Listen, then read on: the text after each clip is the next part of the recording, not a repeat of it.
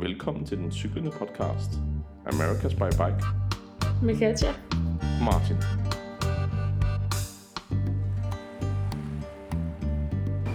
Jamen, så er vi jo tilbage i cyklende podcast. Yes, Eller er Det podcasten i parken i dag? det er det i hvert fald i dag. Ja. Mm. Sidder i Mendoza, som Det er Argentinas tredje største by. Og øh, her har vi holdt en, ja, lidt over en uges øh, pause fra cykling, mens har ordnet nogle praktiske ting. Har skulle have styr på noget, noget med et nyt liggeunderlag, og skulle have skrevet lidt øh, artikel, og nu laver vi den her podcast. Så har vi jo også øh, har brug for en lille pause, fordi at det, de sidste ni dage, før vi kommer til, der øh, havde vi cykledag. Fordi vi gerne ville have til for din fødselsdag. Det er rigtigt. Så jeg fyldte jo 41. Ja. Så det er jo meget fedt at have fødselsdag her på, på sådan en tur her. Det, det er altså fedt. Det kommer vi til at have et par gange begge to. Ja. Så der er jo lang vej nu. Men ja, vi sidder i sådan en lille park, der... Independence Parken hedder den. Ja. Uafhængighedsparken. Gør den det? Ja. Okay. Det var faktisk ikke klar. Jeg troede, det var den anden. Men øh, det gør ikke noget. Det her, det er sådan en lille park, der er lavet af mosaiksten, hvor vi sidder på her. Det er flot. Det er 1. maj i dag, så der er internationalt kampdag. Ja. Det vil sige, der også er helligdag her i Argentina, så butikker og alt sådan noget er lukket, og folk virker til at være hjemme, tror jeg. Byen er forholdsvis stille, men der er der lidt en hund, der går her og sniffer lidt, og Et par biler, der kører biler, der forbi, kører og nogle fugle, der piper. Og... ja. Så I må lige bære over med os. Så der er lidt lyd, men det er sådan er det, det med lidt stemning, så det kan være, der, der sker et eller andet, det ved vi ikke, men øh, så ved jeg da, at vi sidder ude og optager den sidste optog vi ved en flod, der sad vi jo i Chile og fortalte om vores tur i Argentina, så det kan være, at vi sådan lige skal zoome lidt tilbage og, og komme tilbage til Chile, hvor vi jo egentlig endte sidst, kan man sige, fordi vi havde været på rute 41, og så er vi kommet til Los Antigos og krydset ind til Chile Chico, og så fra Chile Chico skulle vi ud på Carretera Austral, som er den her berømte eller berygtede vej i Chile, som løber ned i det sydlige Patagonien på den vestlige side af Andesbjergene, fordi det er jo Chile. Ja. Og der cyklede vi jo i, i tre uger. Ja. Plus minus. Vi havde nogle hviledage og nogle regndage og sådan noget. Det kan vi lige komme ind på. Men det var sådan en, en 800 km tur nede sydfra. Ja, det var virkelig en smuk tur. Helt fantastisk flot. Altså, vi kom jo fra Argentina, hvor at der både var øh, ret meget modvind, øh, og der bare var fladt, øh, primært fladt, øh, og pampa, eller sådan det der steppelignende landskab. Landskab, det Sådan, golde øh, landskab med ja. buske og... Så meget brune farver og brune Ja. ja. nuancer. Og så kommer man over til Chile, og så er landskabet bare totalt forandret. Altså, så er det bare grønt, frodigt, og der er bare blomster over det hele, og der er bjerge. Altså, vi kørte mere ind i Andesbjergene i Chile. Kørt tættere på dem, Ja, ikke? tættere på dem. Ja. ja, det er meget Øhm. sjovt, fordi i mange, øh, hvis man sådan tager tilbage til Europa, hvis man krydser en landegrænse, så ændrer sproget så også, og sådan, at der er nogle, nogle kulturelle forskelle. De er der også lidt mellem Chile og Argentina, men, men hovedsageligt er det en, en geografisk forskel, ja. Kan man sige. Altså landskabet ændrer sig Ja, og det, meget. det har jo noget at gøre med det her med, at, at Andesbjergene ligesom er den her skillevæg, Ja, eller hvad man skal sige. Så, så øh, Chile får alt regnen, og, og så, kommer, Så kommer vinden. så kommer vinden i Argentina. Ja.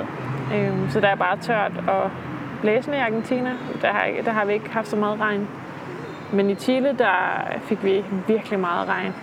Og vi havde jo, det sjove var jo også, at vi, vi var jo så trætte af vinden på det tidspunkt, at vi var sådan, okay, alt, altså regn må være bedre end vind. Altså regn trumfer vind. Der kan man tage regntøj på, og man kan stadigvæk cykle ja, øh, sådan forholdsvis hurtigt. Og ja, bevæge sig i hvert fald. Ja. Og ja. Der blev vi jo ikke overrasket for, hvor godt regn er, men, øh, men at vi skulle have regn i tre uger, det havde vi ikke. Nej, og, det, altså, og den regn, man får, vi fik i Chile, altså det var jo ikke bare en almindelig regn, det var jo sådan en regn, der virkelig bare altså, Det var konstant. skyllede ned. Jeg kan ikke huske, hvor mange meter det var i de der tre uger, men det var, mange, det var, altså det var meter, der faldt. Metervis af regn. Ja. Det var helt vildt. Så der, det regnede bare alt var vådt. Vi fik testet vores udstyr, Det gjorde vi godt nok. Altså taskerne blev testet, regntøjet blev testet, teltet blev testet. og vi var da nogenlunde tørre. Vi blev Øh, også testet lidt. ja, vi blev også testet ret meget. Ja. Altså, vi, særligt kan du huske, da vi øh, var på toppen, eller vi skulle op af et bjergpas en dag, øhm, og der På begyndte det at regne. Happy. Ja. Ja. Og der begyndte det at regne. Og vi, altså jeg var nok, jeg havde, vi havde jo kørt et par bjergpas før, og jeg var sådan, åh, det her det er et bjer- bjergpas. Det var kun 600 højdemeter, vi skulle stige. Øh, og det synes Ja. ja. jeg bare, det virkede til at være pære lidt. Altså, Ja. ja. det var sådan, om jeg, min attitude var bare, at Det skulle bare lige overstås. det skulle bare lige overstås, og så skulle vi, så når vi kom ud på den anden side, så kunne vi lige spise frokost, Ja. og så var den dag, altså, så var det værste, i det, eller det hårdeste ved den dag, det var overstået. Øhm, men i realiteten, så kom det jo til at tage os nærmest hele dagen at køre op. op og ned af det her bjergpas, fordi da vi så var kørt op af bjergpasset, og det havde været mega vådt og mega koldt, Plus, da vi skulle til en lille ting, det var jo, at lige så snart vi kom hen til bjerget, som vi ikke var klar over, så viste det sig, at de var i gang med at grave den her vej op. Nå ja, det er rigtigt. Så der var kæmpe vejarbejde og mudder over det hele. Ja. Og store maskiner og Ja, lysstopsteder, altså for at stoppe trafikken, og lastbiler, der holdt i kø. Og ja, vi skulle navigere op ad den her bjergvej, en lille bjergvej, som ikke var særlig stor. nej. Øh, så kom vi op til bjergpasset, der helt oppe Ja. på toppen, hvor det så stormede og regnede over Ja. 3 grader. Og så har man jo lidt en forventning om, at når man så har kørt op ad et, et bjergpas, altså så det der med at komme ned igen, altså der triller cyklerne rimelig meget af sig selv. Hmm. Men lige netop det her bjergpas, der var der igen bare, altså vejen var virkelig, virkelig dårlig på vej ned. Og det regnede simpelthen så meget. Der var modvind. Og der var modvind, af Ja. kølig modvind. Det var jo en 2-3 grader eller sådan Ja, noget. det var pænt koldt. Øhm, så, så det tog faktisk også ret lang tid at komme ned, fordi vi kunne simpelthen ikke køre særlig stærkt Nej. ned ad bakken. Og vi, øh, vi blev nødt til at, altså ja, vi kunne, vi kunne ikke finde noget sted at spise frokost, fordi at der var ikke rigtig, altså, For sådan at finde læg. der var, Nej, der ikke var ikke noget nogen læ. restauranter i hvert Altså, nej, det var der ikke, men der var heller ikke noget læ, så vi bare kunne sidde og få vores bolle. Nej, det Øhm. styrtede bare ned, og det blæste, og det var koldt, så det var bare noget med at komme ned og komme ned og komme ned, og så kom Ja. vi endelig ned. Og vi Så- var våde, fordi vi havde sved på vejen op, så vi havde, ikke, Ja. så vi havde vekslet lidt mellem regntøj og ingen regntøj, så vi blevet godt våde. Ja, så havde jeg lavet den fejl, at, øh, at jeg tænkte, ej, jeg behøver ikke at skifte. Du Øh, jeg behøver ikke tage regnbukser. på, fordi det går sikkert snart over det her Ja, det gjorde det bare. regnvejr. Og så lavede jeg så den fejl anden gang, og til, med, da Martin så faktisk tog sine bukser af inden under regnbukserne, sine Ja. ja. cykelbukser. Øh, og kun cyklede cykelbukser. Så sagde jeg sådan, men nu er jeg alligevel så våd, at det kan ikke betale sig. så jeg var bare gennemblødt. Det var Det var så dumt. dine sko også. Jamen, så kom vi derned, og så cyklede vi jo faktisk langt, men det var faktisk meget sjovt, altså, fordi så kom vi ud til en fjord, som jo Ja, forbinder ud til Stillehavet. Så det var, Ekstremt smukt. det var jo lidt sjovt, fordi Rio Gachagos floden, der ligger ved Rio Gachagos floden, kan man sige, øhm, Rio Gachagos byen. byen, der ligger ved Rio Gachagos floden der. Ja. Øhm, Som vi jo startede ved, til, som da, vi startede ved, da vi startede vores tur. som ligger ud til Atlanterhavet. Ja. Så vi, øh, vi havde faktisk cyklet på tværs af Argentina. Så man Øh, kan godt... Sydamerika. Ja, af Sydamerika faktisk. Man kan godt sige, at vi har krydset Sydamerika én gang. Ja, Men nu gør vi det lige på langs også. på langs også. Ja, det går, det går lige lidt. Men det var meget sjovt. Så cyklede vi der langs med den fjord, som er utrolig smuk. Ja. Og vejret blev bedre. Det, Og det begyndte bedre. faktisk at solen tittede lidt frem Så og, kunne tørre en lille smule. og få en bolle i en solstråle. Ja, så sad vi lige der og Ja. fik spist lidt, og så kunne vi cykle videre ind mod Ja. Happy, som, øh, som er den her lille by, er startet af nogle tyskere, så vidt jeg husker. Ja. Øh, synes jeg, jeg kan huske. Nu kan jeg ikke huske, hvad de hedder, men, øh, men det er sådan. Så den havde lidt, måske nogle tyske, tyske aner. Og så, øh, så fandt vi et lille gæstehus der, Ja, hvor vi kunne få tørret alle vores ting. Og de startede op i deres lille pillefyr. Ja. Og så kom der varme på, og så kunne vi tørre vores sko og jakker og Ja, så gik vi ud og fandt en, øh, en laks laks. i sådan en lille restaurant, Ja. øh, drevet af en, en, en ældre kvinde. Ja, ældre dame. Ja. Det, var, det var faktisk på en lille camping. Ja. Og det var fantastisk. Og, øh, og det er også noget af det, man skal i Chile, fordi det er jo verdens anden største lakseproducent. Det er, Det er i hvert fald en stor, stor en. Jeg ved ikke, om det er anden største, Jo, det er det. er det det? Ja, okay. Ja, det er ret vildt. Altså, de, Øhm. det så vi jo faktisk også derude i fjorden, når der lå de der laksefarme. Så de, Ja. de, altså, de dyrker jo laks. De Altså, får- det, er ikke- det er de ikke får- lille laks. Ja, De får lavet noget laks. de laver noget laks. I Chile. Om det er godt eller skidt, det, var, det ved vi nok alle sammen. Det, er altså, ikke det er bedste, ret det lækkert der. at spise det i hvert Det fald. smager meget godt. Så på den måde er det jo meget Men godt. madproduktion og dyreproduktion, det er, det er nok aldrig godt for dyrene. Men det, Det smager meget godt. det smagte godt. Ja. Ja, så Chile var øh, på mange måder rigtig god ved os, øh, og på mange måder lidt hård ved os. Øh, men det jeg husker nu, øh, her øh, et par måneder efter, det er egentlig bare, hvor fantastisk smukt det var. Det var utroligt smukt. Øhm, altså, der de var her- ikke en dag, uden at vi kiggede op på bjergsider. Nej, og vi kørte igennem snetoppe og- diverse øh, nationalparker. Ja. Og floder. Vi camperede langs med floder, Ja, hvor jeg en af dagene jagtede fisk. Altså, det, man kan godt kalde det at fiske, men det var mere en jagt, fordi jeg måtte kravle over en flod og ud på en lille ø og stå derude. Men jeg så jo altså de her laks eller øre, det er jeg ikke helt sikker på, men, men jeg overdriver ikke. Nu sidder jeg med mine hænder ude her. De var jo altså nok 70 cm lange. og Ja. Virkelig store fisk. Jeg vil lige skyde ind, at altså, det var jo faktisk i flere dage, den her laksejagt Ja. og Den stod på. ørredjagt, den stod på.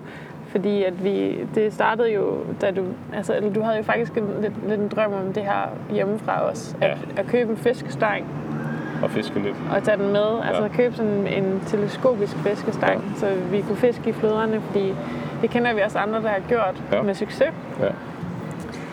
Og, øh, og den her drøm skulle så udleves, da vi kom til Chile. Det var du rimelig opsat på. Det var rimelig opsat på, og jeg tænkte, det Ja. skulle være stedet, fordi Argentina havde ikke rigtig umiddelbart ikke indtil da set nogen steder, altså, hvor der skulle, skulle fiskes alt for I Argentina var der jo nærmest ikke noget vand i floderne. i floderne, Så, så så, men det er Chile, der er begyndt, og så var vi jo i den her lille by først, inden at den her jagt den startede faktisk. Er en lille by af Villa Manueles, hvor vi Ja. lige havde en vild dag. der havde vi- vi to vilde dage. Ja, hvor vi gik ud øh, ved en af floderne. Der købte jeg faktisk det her fiskegrej, og Ja. der testede vi det. Og når du siger fiskegrej, kan du så lige fortælle, hvad det var? Ja, altså jeg købte en fiskeline, et lille blylod og en, øh, En krog. ja, en krog, det hedder sådan en, øh, nu har jeg glemt, hvad det hedder, en glider, tror jeg, eller sådan noget. Altså det er sådan en lille blink med en krog. Ja, Så når man trækker den gennem vandet, så blinker den lidt. Så skal den her ørred eller laks synes, at den er sjov og, og hapse efter, og så skulle man gerne fange den. Så det var det, og så en line blev viklet rundt om en kugleflaske, og så kunne man ligesom kaste krogen og blylåret ud i floden, og så trække det ind og vikle op på kugleflasken igen. ja. Det er ligesom tricket. Og det, det, kan- det er der mange lokaler, der gør. Det har jeg set mange steder i verden. Så det, det tænker jeg, det kan jeg også godt. Og ja. det krævede lidt øvelse, og så begyndte man da at kunne kaste nogle meter ud i floden. Men øh, Og kan du så huske, at så, så var vi ude og øve os der ved Ja. den der store flod, Ja. hvor vi også, vi, man kunne se laksene springe op Ja. af vandet. Så vi vidste jo, at der var fisk i hvert det var fald. en kæmpe fisk. Altså, Ja. ja. der stod flere fisk, og der var ikke Men nogen, der fangede noget. Men så kom der en, øh, så kom der en gut hen og stillede sig sådan lige 5 meter væk fra os eller Ja. sådan noget, med sin, øh, sit lidt mere avancerede udstyr. Ikke meget mere og vi avanceret. Nej, men rimelig Der var meget. en rulle i stedet Ja. for en Der, kugleflaske. ja, men det synes jeg også var en del mere avanceret faktisk. Ja. Øhm, men han, han kunne bare, altså vi havde måske fået held med at kaste 3 meter ud i vandet, 4 meter ud i Ja, vandet. 4-5 meter måske. Ja, Han kastede Og- 20 meter ud. ja, så han kiggede sådan rigtig på os, og så kastede han bare Men han skulle også 25 vise sig ud. tror jeg. Jamen det er det, han skulle vise sig så meget, og det gik jo galt for ham, Ja. fordi at vi var jo stille og rolige ikke? Ja. med vores lille colaflaske, men øh, han, øh, Han, ja, han skulle lige vise sig lidt for meget, og så fyrede han altså til den, og så kom han til at kaste sin, Så kastede han rulle med så ud i vandet, kastede han rullen med af vandet. Ja. Så den forsvandt. Så, Så kunne han- han gå hjem. Efter 5 minutter, så måtte han gå hjem Så smuttede han igen. uden fisk. Imens så vi kunne se, at fisken de sprang op i vandet. Ja, Nå, og så men- gik vi så hjem efter 40 minutter uden fisk. Vi fangede ikke noget. Nej. Der var ingen fangst der, men der, der startede det her fiskeeventyr i hvert fald. Og så, men det var vel, da vi kørte derfra Villa Manuela, så kørte vi ud til en flod, vi havde set på kortet. Jeg Ja. tænkte, her kunne man campere godt. Ja, vi, vi så på vejrudsigten, at der skulle ikke være regn. Det skulle ikke være regn, så vi tænkte, det bliver en kort dag.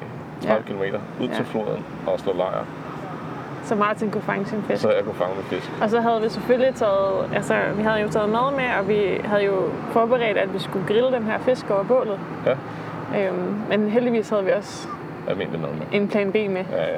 En lille pølse. En lille pølse. Hvis nu fiskefangeriet ikke lige gik, Der som var, vi ikke troede. nogen, der var ikke nogen fisk til mig i hvert fald, og til os. Nej. Vi så dem. Men, Ja. men det, det krævede lidt, jeg ved godt, hvad det er for en historie, du vil fortælle der, men det også sådan, at når man kaster en krog ud i en flod, så kan der godt ligge en lille træstamme eller et eller andet ude i floden. Og det her lille blylod, det kan godt få den her krog til at synke lidt hurtigt, hvis man ikke får hævet ordentligt ind i linen, så kan den godt ryge lidt ned til bunden og gribe fat i en træstamme ude i Ja. floden. Eller Og det skete sten. nogle gange, eller en sten eller et eller andet. Og for det meste, så kunne jeg få den fri ved at trække den fri, men der var den her ene gang, hvor at jeg ikke kunne få den fri. Ja. Langt ude i floden. Ja. Jeg ved ikke, helt 10 meter ude i floden Ja, nærmest. du var blevet bedre til at kaste, så du kunne, til at kaste. du kunne kaste ret langt. Ja, Ja. Og det var jo ikke så godt. det var Altså sådan- flod. Så jeg sad op og læste lidt og Ja. slappede lidt af. Øhm, jeg tror, jeg var tappet lidt ud af det der øh, fiskeeventyr Ja. på det tidspunkt. Men, øh, men jeg blev tappet lidt ind igen, fordi at så lige pludselig stod det der helt nøgen. Helt nøgen.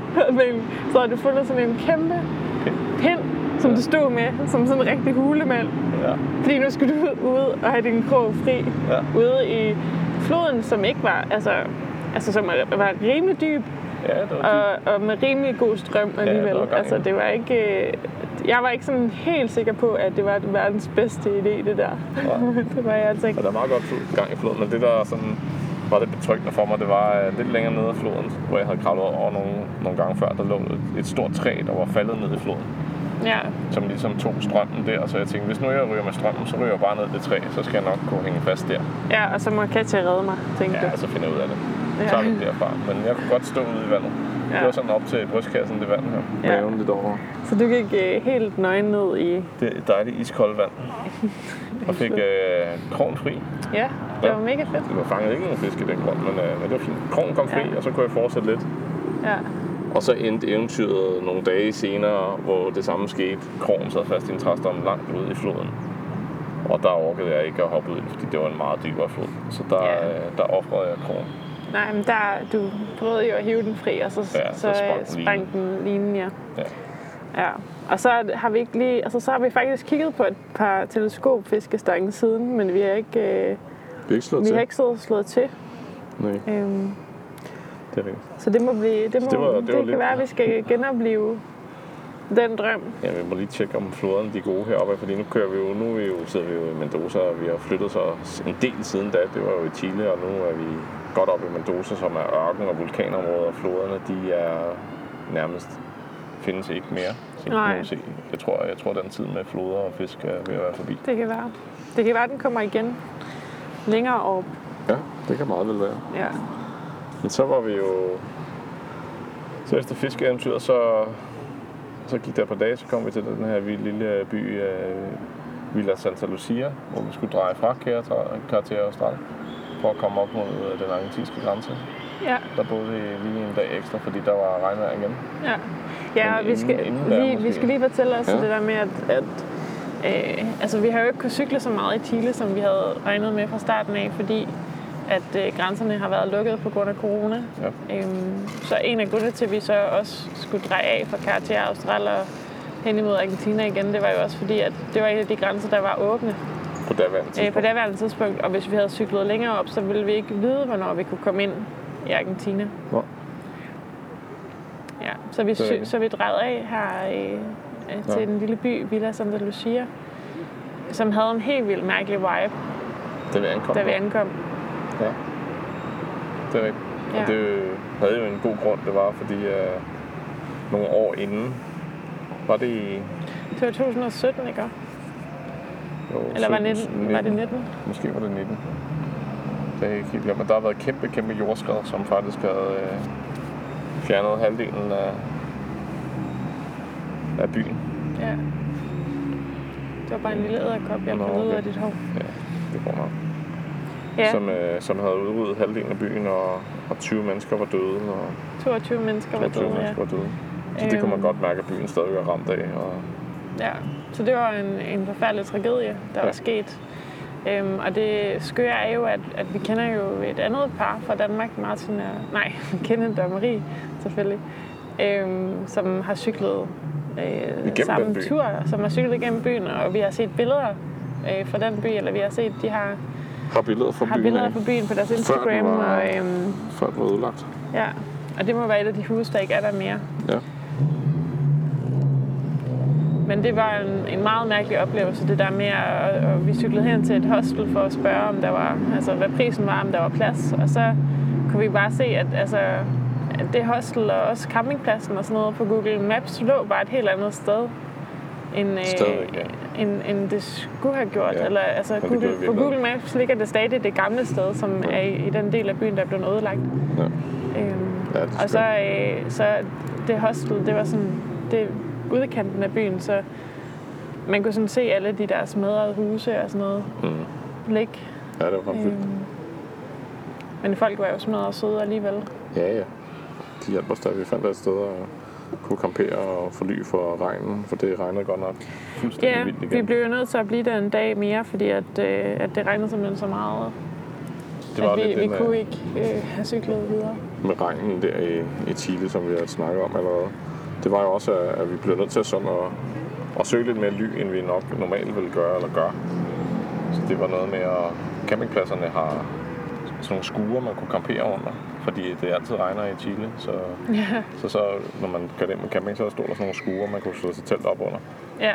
Og samtidig så søgte vi også ind på nogle, nogle små gæstehuse eller bed and breakfast. Så der var jo den her indgang i La Junta, Ja. som vi lige kunne, kunne nævne lidt, fordi der boede vi jo hos uh, Maria. Ja, og Maria, hun er simpelthen ældre bare dame. en herlig kvinde.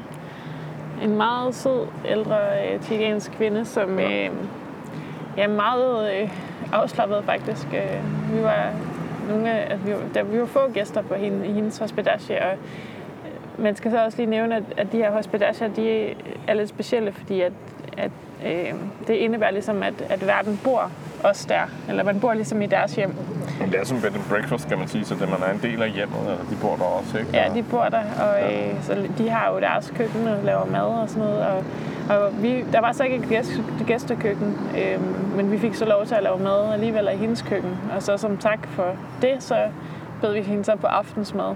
Ja. Øhm, og hun var jo en travl kvinde, fordi hun havde både den her, det her hospedage, som Ja. hun passede, Og øhm, og, så havde hun en camping i den anden ende af byen, øh, som hun passede helt selv. Ja. Øhm, Der var ikke så meget rundt i camping. Hun fortalte, der boede en. ja. Men der, var- der regnede også bare. Det regnede meget. også bare igen. Fordi det var jo endnu en af de gange, hvor vi blev nødt til at stoppe Ja. øh, en dag, fordi det regnede så Så det meget. bare øsede. Eller vi valgte, vi blev Vi valgte. til, men, men Ja, der ja. er ikke noget ved at køre i regn og regn og regn hver Nej. dag. Så vi valgte at blive der lidt. Ja. Og, og det var meget hyggeligt, og så fik vi jo lov til at bruge køkkenet, som sagt, og kunne snakke lidt med hende, Maria der, som jo senere hen så har skrevet en besked til os, Ja, og har sagt øh, god rejse og sådan noget, så hun er meget, meget venlig Ja. kvinde. og hun, øh, hun lavede så mad til os dagen efter. Ja, Og det var jo virkelig sødt af hende. men det var jo ikke aftalt, så der Nej. blev vi lidt overrasket. Ja. tænkte, hun kunne godt dufte og gang i køkkenet, men vi vidste jo ikke, om det var til os også. Og så Nej. Da vi sådan begyndte at bevæge på os, så, så kaldte hun os ud i køkkenet og sagde, jamen har I lyst til at spise med? Ja, Og så så sagde har hun selvfølgelig ja. suppe.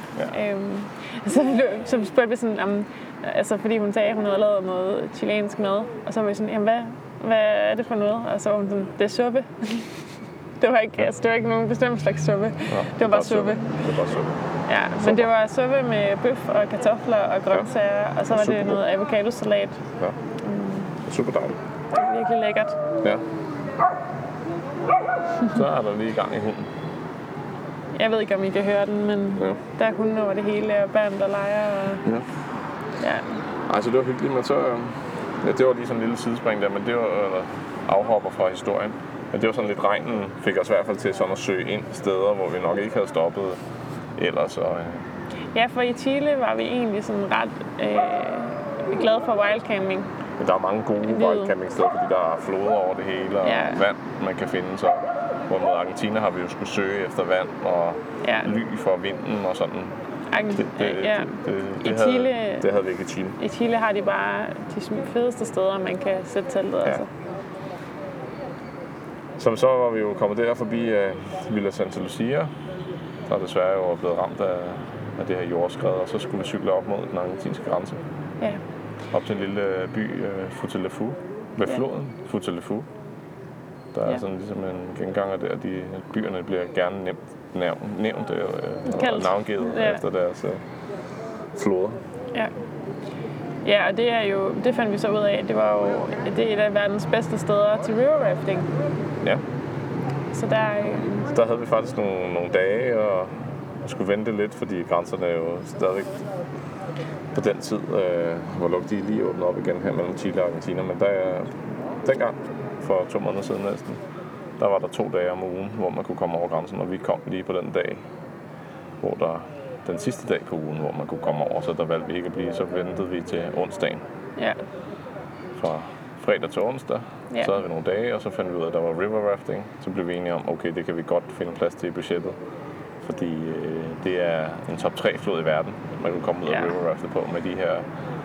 Der er sådan nogle ska- en skala for, hvor, hvor kraftige de her rapids, Ja. altså Ja. de her, ikke vandfald, men, men sådan nogle ja, hurtigløbende dele af floden, kan man kalde det. Og, Ja. og den går fra 1 til fem. 5. Og på den her flod var der altså nogle femmer, Der er 5'er. som vi også fik lov til at, at, Og rafte at igennem. rafte igennem. Ja. Øhm, og heldigvis, altså, jeg er jo ikke den største vandhund. Altså, jeg hader faktisk så min værste skræk i livet, det er måske nok at, at få hovedet under vand. Eller, ja.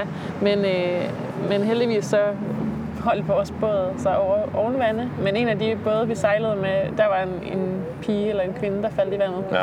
Hun fik altså en ordentlig rutsjetur, fordi det var bare en af de store rafts. De store Eller rapids. Ja, Ja. rapids. Ja, altså det var ret fedt. Det var sådan en, øh, en halvdags oplevelse. Ja. Og sjovt nok, så kom vi jo igennem floden her med, det var sådan en gummibåd, vi var på, Ja.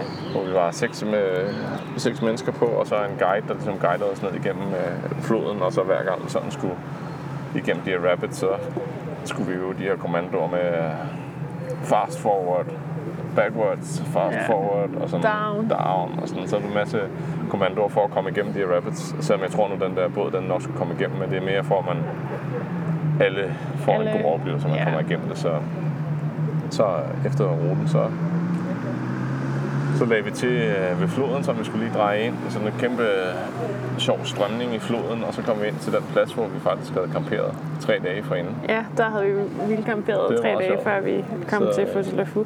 Det vidste vi ikke. Ja. Det var der, den stoppede. øh, Men det var sådan ret fedt, at vi havde ligesom været der før, og så kom vi tilbage med, Med med, med båd. gummibåden der. Så, Ja. ja, så det var ligesom også afslutningen på vores Chile-eventyr i hvert fald for Det nu, var det, kan ja. man sige. Og vi er jo... Øh, vi er jo ikke sikre på, at vi kommer ind i Chile igen. Vi sidder og overvejer det lidt nu, men, men det må vi se lidt, hvad, Ja. hvad turen fremover skal, skal bringe. Der er jo stadigvæk nogle tusind kilometer nordpå, hvor både øh, Argentina og Chile har noget at byde på. Ja. Men vi hælder nok mest til at blive i Argentina. Ja. Nu må vi se, se hvad, hvad ruten byder fremover. Så krydsede vi jo ind til ind over grænsen der ved Futalefu. Ja. Så der lille bjergpas derovre ind til Ja. noget, der hedder Trevelin Ja. i Argentina. Ja. Og fortsat lidt op over, men det kan være, at vi skal, Det gemmer vi. skal vi gemme lidt de historier der fra Argentina, og så skal vi prøve at suge lidt ind i det her emne, vi har snakket lidt om. Ja, det synes jeg. Ja, det synes jeg også er en god idé, fordi vi har sådan lidt talt lidt om, hvordan vi sådan skal gøre det med den her podcast. Og der må I jo gerne byde med ind, jer der Vi- lytter. Fordi vi, jo, vi prøver bare sådan at prøve at bruge den her podcast til at, at inspirere og fortælle lidt om vores rejse. Og så prøver vi at fortælle lidt om, om de oplevelser, vi har på rejsen. Men vi vil også gerne tage nogle emner ind og fortælle lidt dybere om nogle emner, vi enten har været opmærksom på, at folk spørger os om, eller noget, vi går og tænker over, eller har på hjertet og gerne vil dele. Ja, Og der, der vi, starter vi med et spændende emne i hvert fald, kan ja. man sige. det er noget, som vi som mange har spurgt os om, særligt Ja. før vi tog afsted på turen. Ja, Øhm, og det er det her med øh, det her, det, begrebet farligt, eller hvad man skal sige. Altså, ja det- fare. Fare Ja. generelt, ja. Ja.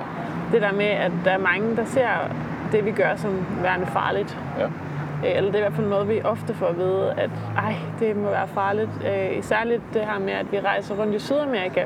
Ja. Øhm, Der er ligesom, øh, der er, folk har sådan en, en bestemt opfattelse af Sydamerika, som jo også øh, i nogle tilfælde er rigtig nok. Øhm, Ja, altså det er jo baseret meget på den historie, Sydamerika har, ikke? Altså det, Jo, der har jo været den- nogle voldsomme overgange i, i Sydamerika. Ja, der, der, der er nogle altså, sociale udfordringer Sociale- og nogle øh, karteller og nogle banderelaterede ting og så videre. ikke? Men det er jo sådan, Øhm, øhm, skal over en kamp i hvert fald. Så, ja. ja. Ja, Og så øh, er det jo også den måde, Sydamerika bliver portrætteret i film og øh, Ja. medierne og så videre. ja. Øhm, så, så der er mange, der sådan har øh, faktisk, der er faktisk flere, der sådan har decideret advaret, advaret os imod at tage afsted. ja. Eller i hvert fald øh, lade være med at tage hen til bestemte dele af Sydamerika, hvor det ofte er Mexico og Colombia. Ja, Øh, men som der var også, fik der også den her kommentar om en, der havde, havde boet i Argentina i 10 år, Ja. hvor meget det var, og vil aldrig nogensinde tage på en cykeltur igennem Argentina. Ja, Det var at det vil, værste.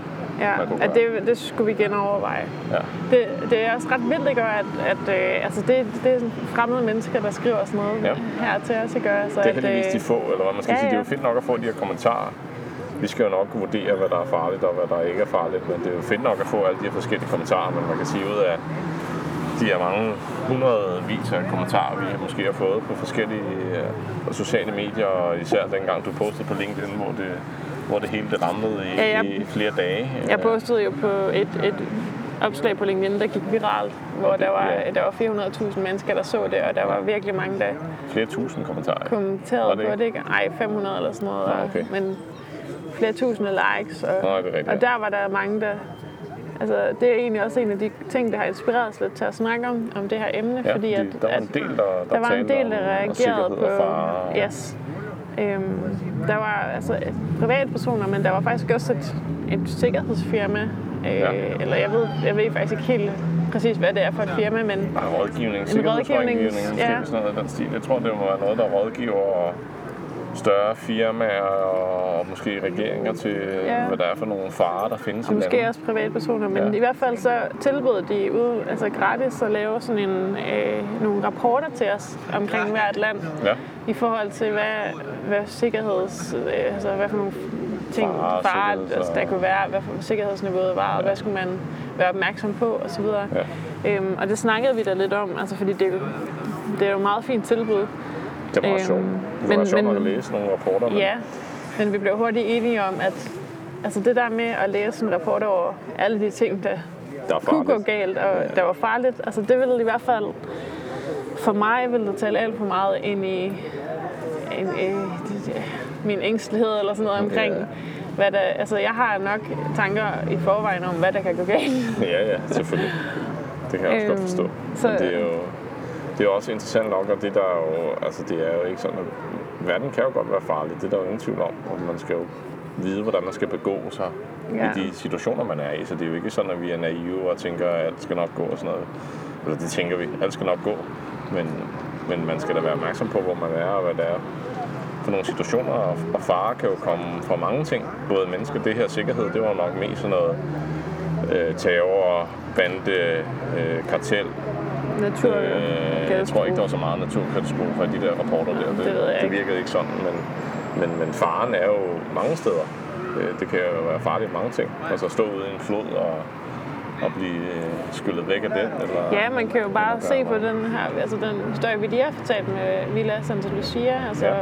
mennesker, der sover altså, hjemme i deres seng, og, Ja. og så sker der et jordskred, Ja, som ikke. fjerner halvdelen af byen. Det kan man ikke forberede sig på. Det, det må man tage, når det, det sker. Ja. Øh, og prøve at være opmærksom på, hvor det er, vi sætter det til.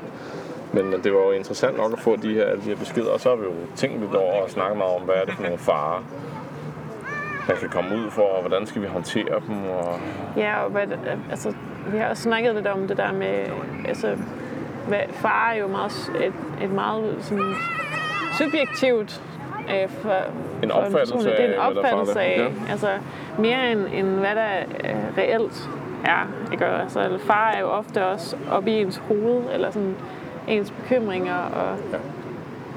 omkring en, en situation. en eller sådan. situation eller sådan.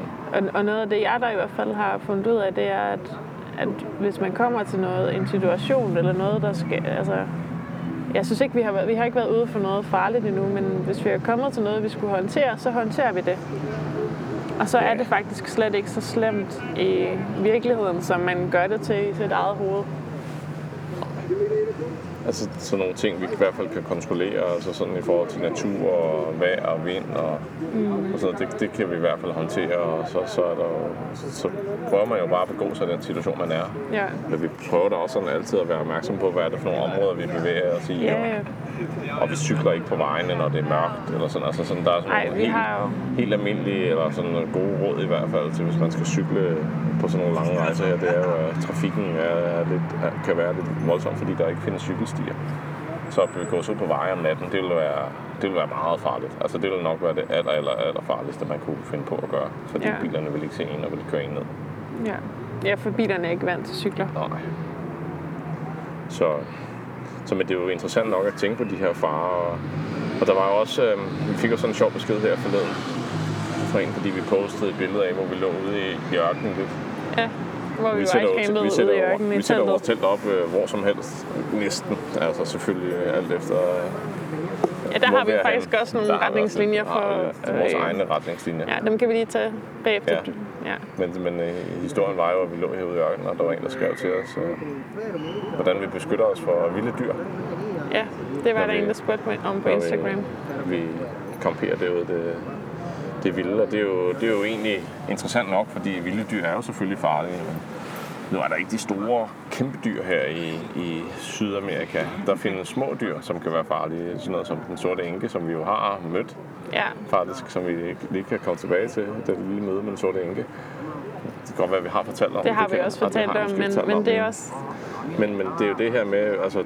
Og så er der skorpioner og slanger. Skorpioner og og- slanger og sådan. Der er jo farlige dyr. Ja. Men hovedsageligt så er det noget, det er jo ikke noget med, at vi skal beskytte os fra de vilde dyr. Det, er- eller det er i hvert fald ikke den måde, vi sådan ser på det. Vi prøver at være en del af der, hvor vi er. Og så prøver vi at finde ud af, hvad er det for nogle dyr, der er her, og så finder vi ud af, jamen, hvordan forstyrrer vi mindst de dyr, Ja. så de ikke bliver sure på os, kan man sige. Altså, det er sådan lidt det, der er vores mantra. Vi skal være gæster hos dem. Ja. Ligesom når vi kommer til nogle fremmede mennesker, der invi- inviterer os ind på mad eller te eller noget, så er vi gæster hos dem og prøver at irritere dem mindst muligt og være venlige. Så når vi sætter vores telt ude i naturen, så prøver vi også at irritere naturen så mindst muligt, så, så naturen ikke bliver sur på os, kan man sige. ja. Og så kan der jo altid være et uheld, at der er en skorpion, der har hoppet op i en sko eller et eller andet, så skal man nok være lidt forsigtig med lige at få, få kigget i skoen, inden man stikker foden ned i. Så der Det er i sådan hvert fald nogle noget, ting. vi også har lært, eller jeg har lært på den hårde måde. Fordi at jeg har jo allerede haft en lille giftig larve i min sko, Ja, som, øh, som har givet mig et ordentligt udslæt på ja, foden. ja. Øhm, men jeg, så jeg ryster altid mine sko Ja. hver eneste fint morgen, øh, når jeg, før jeg tager dem Det på. gør jeg da også. Øh, så man gør jo, altså man har jo de her forholdsregler, Ja. altså for at undgå noget ubehageligt. Ja, selvfølgelig. Så, så det er jo ikke sådan, at vi ikke øh, er klar over, at naturen kan være farlig, men vi prøver sådan at, at leve med naturen på, en, på den bedste måde, vi kan gøre det på med, med de midler, vi har. Ja.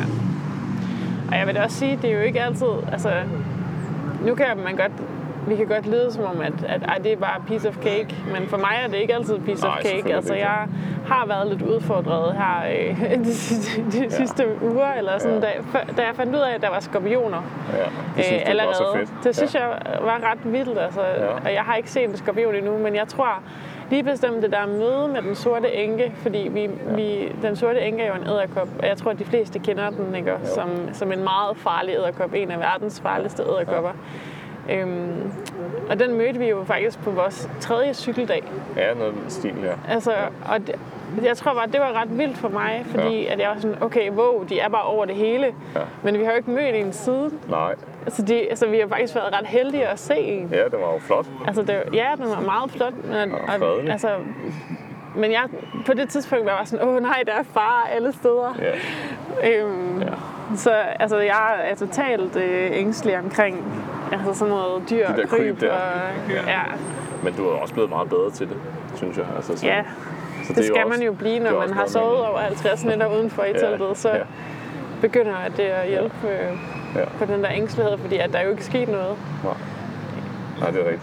Der kan man jo også sådan sige, uh, igen det her med, at jeg har lidt erfaring, eller en del erfaring, kan Du man sige. har lidt erfaring Jeg at lidt erfaring. Jeg ved det. ikke, hvor mange nætter jeg har sovet i telt i alle mulige steder, men det er jo sikkert tusind.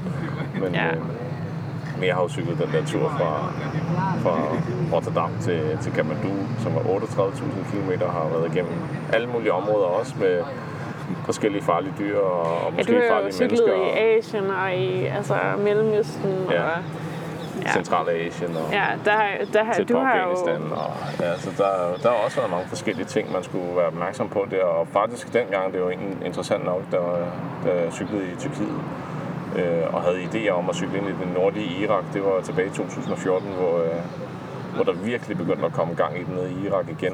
Og, Ja, med Islamisk og, og valgte så at lade være med at cykle ind i Irak, fordi det ville jo være, øh, måske ville det ikke være farligt lige på det tidspunkt, men man kunne enten sætte sig selv i fare eller andre mennesker i fare, fordi man er på et, et forkert sted på et forkert tidspunkt. Og det er jo også det, vi skal være opmærksom på. Vi skal jo ikke sætte andre folk i fare, Fordi, fordi vi, vi vil cykle. besøge. Nej. Altså, så må vi jo lige skrue lidt ned for vores egen egoisme og så sige, der skal vi nok ikke tage hen. Ja, og en anden pointe er jo det der med at ligesom holde sig opdateret Ja. i øh, altså medier og nyheder, og ja. også snakke med de mennesker, der er omkring en. Ja, ja. Og lytte til lokale, Ja. og lytte til folk, der måske lige har cyklet her. Det gør vi også meget. Ja, Altså, der findes forskellige forer. Øh, I, I Danmark er der Rejsecyklisten, og så er der Mm. internationale forer, sådan som Warm Showers, et, et hosting-forer, hvor man kan, kan spørge om lov til at få ly og forskellige så man kan finde informationer fra andre cyklister Ja. undervejs. Det er sådan det, jeg prøver at komme ind på, at vi prøver sådan at holde kontakt med cyklister, der enten cykler den modsatte vej, eller cykler samme vej, og så Ja. skriver vi til hinanden, så så modtager vi en besked fra, fra de belgiske drenge, der, der også er på vej og siger, vi så, at I havde cyklet på noget grusvej. Hvor var det, det var henne? Ikke fordi det er farligt, men fordi de ikke gad at cykle på grusvej. Så ja. Det er lige her. Nå, så sprang kan de det hjælpe over. hinanden, ikke? Ja, ja. Og så Ja. gør vi det samme til nogle andre og siger, Nå, hvordan var det at cykle der? ja. Og, ja, fordi at nu her efter Mendoza, der skal vi faktisk cykle, altså det ser ud som om, at vi ikke rigtig kan komme så meget udenom at cykle på en meget trafikeret vej. Og der er jo også en, Et stykke vej, der er også en, øh, en gut, der, der skal til at cykle det, eller faktisk har taget sted i dag fra Mendoza. Og så ja. ham vil vi jo også høre om, hvordan var det egentlig at cykle på det vej. Skal vi tage den meget stejle bjergvej, som er mm. det andet alternativ, ja. eller kan vi godt øh, cykle på den her meget trafikerede vej? ja. og det er jo fordi, vi vil undgå trafikken, fordi den jo faktisk er farlig. Øh, altså, det er en af de største farer for os, det er den hurtige trafik. Ja. Så, så det, det vil vi helst ikke, hvis vi kan lade være med det. Øh, indtil videre har trafikken været nogenlunde okay med os. Det er ikke alle, der synes, det er lige fedt. Der er nogen, der dytter lidt af os med, og så, så prøver de der at holde lidt afstand, så det er jo egentlig meget fedt at se. Øh, Det Ja. sker nogle gange, at der er nogen, der kommer med 120 km timen susende lige Som forbi bare, os. ja, der var faktisk, altså der har været et par gange, hvor at, at der er en, der har snittet dit sidespejl. Ja, vi har jo sidespejl på cyklen, det kan det er jo meget Ja, fint, du det lige også- nævner det, fordi det er jo sådan en, en måde, altså det der med, hvordan omgås vi med farerne, vi ved, at trafikken er farlig, så vi skal prøve sådan at være i trafikken, uden at genere for trafikken for meget, men samtidig også kunne være der. Mm. Øh, så så det, det er sådan lidt en ting, og der har vi så sat sidespejl på vores cykler, og det, det, er der, det er der mange, der har. Ja. Og det gør, at vi kan se bagud, så trafikken kommer jo bagfra. Øh, så, så er det meget rart, at vi sådan lige kan kigge ned i vores sidespejl og se, hvad er der trafik, der kommer. Kan jeg cykle lidt ud på vejen, eller skal jeg skynde mig væk, fordi der kommer den her store, kæmpe lastbil, der bare ja. ikke giver sig en Tommy. centimeter. Ja, Altså, den, dem er der også. Det, det sker også, og så må vi ud i rabatten og bande lidt, men altså, det må vi tage med. Vi kan ikke gøre så meget. Så nogle gange ryger der en hånd i vejret, eller En jeg har hånd, en finger jeg i har vist vejret. også givet en finger en gang imellem, fordi Ja. jeg bliver lidt sur, fordi de ikke lige kan... Men det skal man nok passe lidt på med. Der er ingen grund til at være aggressiv, men det, kan være lidt... Sådan lidt, ja, det kan være lidt irriterende eller sådan lidt, er lidt noget- skræmmende, når der kommer sådan en kæmpe lastbil, der kører så tæt på, så hurtigt. Ja. Og jeg tror egentlig, at de fleste folk ved slet ikke, hvad for en betydning det har for en de- cyklist, nå. at man ikke lige giver den plads. Men, men det føles bare meget øh, intimiderende. Ja, det gør det. Altså, det er jo ikke for sjovt, at man sådan siger den der halvanden meter. Giv nu den der halvanden meter til cyklisten. Ja. Fordi det der lufttryk, der kommer, når du kommer med 100 km i timen og kører 20 cm fra en cyklist, det føles som om, at man er ved at blive blæst Af cyklen. af cyklen. Altså. Og det er ret skræmmende, hvis man ikke lige har set det. Hvis man når at se det i sidespejlet, og man kan forberede sig på, så Ja. man flytte sig lidt, eller lige tage lidt mere fat i styret, så man ved, at man ikke bliver blæst helt, øh, helt af vejen. Men, men ja, så det, er- det er nogle af de ting. Så, så prøver vi at holde lidt kontakt med andre cyklister og andre rejsende, og sådan så, så har man en idé om, hvordan er situationen i de forskellige steder og Ja. lande, og, og hvad er det for noget øh, natur, vi skal ud i, og, og sådan. Og så læser vi kort, og vi læser Ja. vejrudsigter, og vi Og læser så- andres... Øh, Ja. Ja. Og så er det jo også det der med, du sagde lige det der med, hvad for noget natur vi skal ud i. Altså, øh, meget af det, der er farligt, det er jo andre mennesker.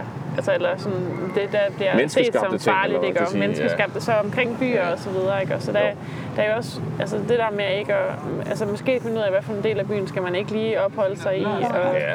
bum, bum. men også, øh, så den anden point er jo også, vi, kom, vi er ikke så meget i byer. Så nu sidder vi her i Mendoza, som vi også har hørt er en af de farligste byer her i Argentina. Men, men her er vi en uge, ikke? og vi er mere ude i ingenting faktisk. Altså, ja. vi, vi vil jo faktisk helst være ude i naturen. Byerne kommer vi ind til, fordi vi måske har nogle praktiske ting, vi skal have lykkes, som vi nævnte ja. lidt der med liggeunderlag og forskellige ting. Øhm, og så søger vi ind i byen, og så er det også et godt sted lige at hvile, fordi man kan finde en restaurant og få en bøf og sådan ja, og Men så er det ellers ud igen. Så er det ud af byen igen. Lige så hurtigt som vi kan komme ind, kan vi komme ud ja. igen, kan man sige. Ja. Og så fjerner vi os egentlig også meget fra, fra de menneskeskabte farer, kan man sige, ja. øhm, på den måde. Altså fordi landsbyen ude på landet, altså der er man skal, ikke, man skal ikke generalisere, det ved vi ikke, men, men hovedsageligt er folk der ikke interesseret i at stjæle en cykel for for eksempel. Altså, det er ikke ja. inde i byen. Hvis vi stiller vores cykel ind i byen og gik væk fra den, så, ja, det vil vi nok, gøre. så den nok være væk, inden vi går nord til til fem. Altså. Så det gør vi aldrig. Ja. Så den bliver låst inde, når vi ikke er der. Og, det minder mig også... om en, en sjov historie fra Chile. Ja. Øh, hvor at, øh, der var vi nemlig på, det var faktisk den første campingplads, vi overnattede på, lige da vi var kommet ind ja. øh, fra grænsen. I Puerto Ibanez. Ja. ja. Øhm, der, var, der mødte vi en, en, et sød, sødt chilensk par, som også kamperede øh, der. Som også kamperede der. Ja. Og han advarede os nemlig også, altså, fordi det er også noget, vi møder ofte fra mennesker her, øh, når vi fortæller, at vi, vi cykler. Ja. Øhm, han sagde sådan, at i Chile, der var deres nationalsport ud over fodbold, ikke? der var det at, at stjæle. Ja, så, så, vi skulle passe på vores cykler, og vi skulle passe på vores ting, og vi skulle aldrig vi skulle holde øje, og så tager de så lige sådan til øh, under øjet og trækker lidt. Ja. Sådan, hold nu øje, øje med de mennesker. Ja. ja. Det er... Øhm, ja, det er sådan en lille ting. Ja. Ja, så det er meget sjovt. Ja. Jo. Jo, så der, det, det er rigtigt. Så, så der er der en helt klart en forståelse for, at der bliver stjålet ting. Og det gør der også, uden tvivl. Det er jeg helt sikker på, at der bliver stjålet en masse. Men, men vi ligner jo ikke nogen, der har noget, der skal stjæles som sådan. Ej. Heldigvis. Så det er jo... Heldigvis er der ikke alt for mange, der ved, at vi har en mobiltelefon og et kamera og alt sådan noget i taskerne. Men, ja. så, så vi er ikke så interessante. Men, men øh, noget, vi lige skulle tilbage til, det var det der med at campere. Og sådan, hvor camperer vi henne? Og sådan, oh, fordi ja. det er jo også en måde sådan at... Man kan ja, vi har jo ikke en lås på vores telt. Vi, har ikke vi kan lyne vores telt, og så er det ligesom det, og vi har jo alt, og vi er der selv, sådan, så det er ikke, vi er jo ikke sådan, teltet er ikke beskyttende for fare. Den er beskyttende for vejromstændigheder. Så vind og regn kan teltet beskytte os for, men hvis der er nogen, der har lyst til at at køre ind i vores telt, så kan vi bare køre ind i vores telt. Ja. Altså, eller, eller stikke en, en, en, en rive igennem teltet. Altså, det, det, er jo, det er bare et stykke stof. Det er en millimeter tyndt. Altså, det, det kan ingenting. Kan ikke beskytte os for noget som helst. Nej. Men det føles rart, når vi er hjemme i vores telt, kan man det sige. Det føles trygt at være inde i teltet. Ja, selvfølgelig. Så, så, men, men man skal nok passe på at ikke at gøre det til... Så, så det, det kræver lidt, at vi finder gode steder at campere, så vi kunne ikke finde på at sætte vores telt op her i parken, for eksempel i Mendoza. Nej. Det ville ikke være smart. Nogle steder kan man godt campere i parker, men lige her i Mendoza skal man nok ikke gøre det. Nej, altså vores retningslinjer omkring det her med at finde et godt sted til, ja. til at campere og ville campere, det er jo, at, at man skal være væk fra åsyn. Eller, ja. altså, altså der er de her lidt, lidt gyldne regler, som måske også findes i alle mulige andre henseender. Folk, der camperer ude i det vilde, men, men enten så skal man have tilladelse til at være der. Mm. Det er sådan en af de ting, vi sådan også gør. Så spørger vi, dem, der ejer landet. Ejer landet. Er det okay, vi camperer her? Eller politistationen? Ja. Må vi sætte vores telt op her? Ja. Fordi der er ikke andre steder eller inde på gården, må vi slå os tæt op her. Ja. Øhm, så, så er vi ligesom også, øh, så, så dem, der ejer landet, de ligesom også lidt, altså, de tager lidt ansvar, har lidt ansvar for, og vores sikkerhed også. For, at man ja. må, må være der. Og så ellers, hvis vi ikke kan få det, så skal vi helst være skjult. Ja. Så skjult for vejen, skjult for menneskerne, ikke for tæt på en landsby eller sådan. Det er sådan, nogle, det er sådan de to gyldne, gyldne regler, vi sådan prøver at gå efter. Øh, og så så, så, går, så kan man sove. Det er jo rart at kunne sove trygt, kan man sige. Det er, ja. Jeg tror nu ikke, at der vil ske noget. Nu har jeg jo sovet utallige steder, som jeg sagde, og, ja. og haft meget få gange. Der er en enkelt gang, hvor, jeg, hvor det ikke var så rart, hvor der kom nogen midt om natten og, og kørte meget tæt på teltet og satte lygterne på, og man måtte op om natten og forklare, at man var bare var turist, og der ikke var noget far for jer og så kørte de så heldigvis også igen. Men, Ja. men det er sådan en lille lærestreg for, at man skal nok være sikker på, hvor man står, at der ikke er nogen, der alt for nemt kan se en. ja. Undskyld. Og så synes jeg også, det har været lidt spændende, hvis vi sådan, altså, øh, måske har været lidt for tæt på, på vejen eller sådan noget, fordi vi ikke har kunne finde et, et godt nok sted. Så, Ja. og så prøver vi at lade være med at tænde vores lys for meget, og ja, Ja. holde os lidt skjulte. ja. Det føles lidt som at lege gemmeleg. Jeg er ikke så vild med den Det er jo sådan, når vi tænder lys inde i vores grønne telt. Det har vi også nogle billeder af, det kan man nok se på vores Instagram, hvis det er. Så lyser det jo op som sådan en lille øh, grøn Kubbel, ja. kuppel, som er jo, ser jo flot ud, men det vil sige, at hvis vi tænder lyset inde i teltet, så kan man jo se os på kilometers afstand, står Ja. der sådan en grøn kub- kuppel. Ja. Det tiltrækker også lidt opmærksomhed, kan man sige. Ja. Måske uheldig opmærksomhed. ja. Men indtil videre har det været helt fint. Der er ikke nogen, der har beklaget sig over, hvor vi er camperet. Vi har ikke haft noget dårlig opmærksomhed indtil videre i de her fire måneder, vi har været afsted. Og vi har jo som sagt camperet nærmest halvdelen af tiden. Ja, Så øh, ude. ja, Ja. det er meget, meget fedt. Men ja, altså, jeg har i hvert fald ikke følt mig utryg, Nå. mens vi har været afsted. Øhm, og jeg har heller ikke været bange for at tage afsted. Nej. Men det er jo, man har jo, vi har snakket en masse om, og inden vi tog afsted, hvad er det, vi skal, vi skal ud i, og hvordan fungerer det, og hvad er det for nogle mennesker, vi skal møde med. Og, Ja, det er også det der med, at, at det ukendte er jo kan ofte være farligt, ikke? skræmmende. Eller, Ja, altså, eller ikke ofte, men det ukendte kan godt virke farligt på en. Så det er, også, det er også noget af det, jeg har fundet ud af, at altså det, jeg havde da også mange, sådan, jeg ved ikke, om jeg vil kalde det bekymringer, men i hvert fald mange tanker omkring ting, der Ja. kan jeg nu beklare det, og Ja. ja. hvad med at vildkampere, og hvad med at drikke vandet alle mulige steder fra, og hvad med alle de små dyr, og Ja. så videre. Men, øh, men det er noget helt andet at være i det. Ja. Altså, de tanker, jeg havde omkring det, før vi tog afsted, de virker meget øh, vildere, Ja. end den følelse, jeg har, når jeg er lige midt i det. Ja. Øhm, så det der med, at det kan godt være meget vildere og meget, virke meget mere skræmmende øh, at skulle På en afstand, ikke? på en afstand, ikke? Ja. Øh, og så når man er i det, så er man sådan lidt, "Nå, men er det her bare det? Det Ja. er meget, det virker meget naturligt, det Det er virker også meget... fordi, øh, ofte så bliver tingene jo dramatiseret, og eller man sådan kan også selv dramatisere det lidt. Ja. Og, så man kan godt have en fornemmelse om, at, at ting er farlige, og, og det er jo igen ikke, at der ikke findes fare, men det er bare hovedsageligt. Så er folk, der er det bedste. Ja. Så vi får hjælp fra folk. Hvis vi har spurgt folk om hjælp, så har vi jo altid fået hjælp. Og de Ja. har altid været flinke til at, at vise os vej, eller prøve at hjælpe os med, at du skulle have en coronavaccine nede i Rio Gallegos, og Ja. sygeplejersken øh, Gaston der, som hjalp os med at få det arrangeret, og, Ja. og vi kom igennem med det, og andre eksempler på, at folk hjælper os jo. ja, og hvis man kommer ud fra en situation, for eksempel, at jamen, vi kan ikke finde noget vand, eller vi kan ikke, øh, altså, og vi er egentlig lidt på skideren, fordi at vi, vi har ikke, Ja. måske ikke så meget vand tilbage, og vi Ja. skal bruge vand til at lave aftensmad og sådan. Men sådan nogle situationer løser sig altid. Ja. Så selvom der kun har været to biler forbi os på den dag, så, den kommer tredje næste bil, så bil. kommer den bil, og den stopper. har vand med. Altså sådan, Stop og det, spørg, skal I bruge noget vand? det er Ja. overraskende, Vil I også have en hvordan... øl? Ja, Jo. Så lad os da tage den kolde øl der. ja, præcis, ikke? Ikke? Altså, Altså, det er er overraskende, hvordan at, lastbilchaufføren, der stoppede og gav os kager, da vi ikke havde noget mad lige derude. Og Ja, ja, ja det hollandske præcis. par, der gav os en kage og Ja. koldt vand. Og, stopper. ja, der er mange forskellige, hvor vi har stået sådan lidt og været lidt fortvivlet over, når uh, nu skal vi altså længere, end vi havde regnet med, og vi har ikke vand med til det, Mm. Ja. eller mad med til det, eller vi er lidt trætte. Og, Ja, og så også den gang, hvor at vi, vi, vi havde tænkt, der var et, eller vi kunne se på kortet, at der var et hotel, øh, som vi så kørte mod, fordi Ja. ja. vi skulle køre ret langt den dag, og Ja. det havde været en, en vinddag, og Ja. ja. vi havde ikke rigtig kunne finde et sted øh, at slå vores telt op i ly for vinden. Og så kørte vi hen til hotellet, og så var der ikke nogen mennesker, og hotellet virkede lukket. Og vi var bare sådan, åh nej, det var ingenting." ikke særlig godt. Og så var vi sådan, shit, hvad gør vi? Men så efter en halv time eller sådan noget, hvor vi lige havde siddet og spist et, et æble og en kiks, så kom ham, der ejede hotellet og åbnede det for os. Ja. Øh, det er, sådan, det er som Ligesom om, at, at her i Sydamerika, eller her i Argentina, skal man også bare sådan lige vente og se lige vente og tingene se, lidt hvad der andet. sker. Og så skal tingene nok løse sig. Det skal nok løse sig. Ja. Ja. Altså, det er jo, det er jo ret vildt. Altså, jeg tror også, øh, at vi er sådan ved at nå til vejs ende faktisk. Altså, vi er Ja. næsten ude i en time. Nå, okay.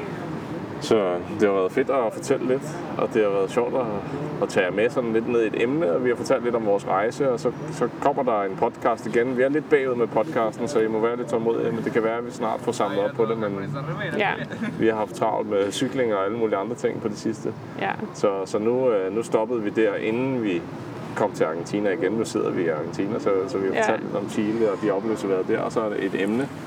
Og så er det jo sådan, at hvis I har nogle emner, I godt kunne tænke at høre om, hvordan klarer vi det, og, eller hvordan gør I det, eller et eller andet, så, så kan vi tage de emner op og tage dem med ind i podcasten. Det tror jeg er meget, Ja. eller det er vi begge to ret enige om, at det er ret sjovt at have lidt rejsefortælling, samtidig med, at vi kan tage et emne ind og Ja. diskutere det lidt. Det synes jeg Ja. også kunne være rigtig fint. Så, øh, så øh, Ja. sidder vi i Mendoza, og solen er ved at gå ned. Ja, vi vil hjem og øh, på vores hostel og grille en god bøf. Det er grillaften i dag. I morgen pakker vi cyklerne og stikker afsted nordpå. Ja, Så vi sidder i Mendoza, og så skal vi godt nordpå. Vi skal op mod byen Salta. ja, Ind igennem bjergene, det bliver de store bjerge. Salta og op der, hvor det begynder at blive 5.000 meters bjerge og sådan noget. Det bliver spændende. Men, Ja, det øh, bliver meget men, spændende. Men indtil da, I mangler lige historien, inden vi kommer til Mendoza. jo. Så, så I må glæde jer lidt. ja. Ja, Men det bliver øh, fedt. ja, det var hyggeligt at være i... Jeg håber, I sy- også har hygget jer i vores i selskab. Vi har i hvert fald hygget os. hygget os ved at fortælle lidt fra vores historie her, og så, øh, så må vi jo lyttes ved, eller hvad siger man, Ja. tales ved. Husk at følge os de der forskellige steder, øh, Ja, Instagram og Facebook og vores hjemmeside. Faktisk i dag launchede vi lige tre artikler på hjemmesiden, så der er, nyt, der er nyt nyt på hjemmesiden. Så Ja. ind og læs på hjemmesiden, og, Ja, og så er vi nogle gange Berlinske Tidene og, ja. og sådan lidt. Så, så, Ellers så, øh, så lyttes vi ved næste så gang. lyttes vi ved. Kan I have det godt? Hej hej. Og tak for denne gang. Hej hej.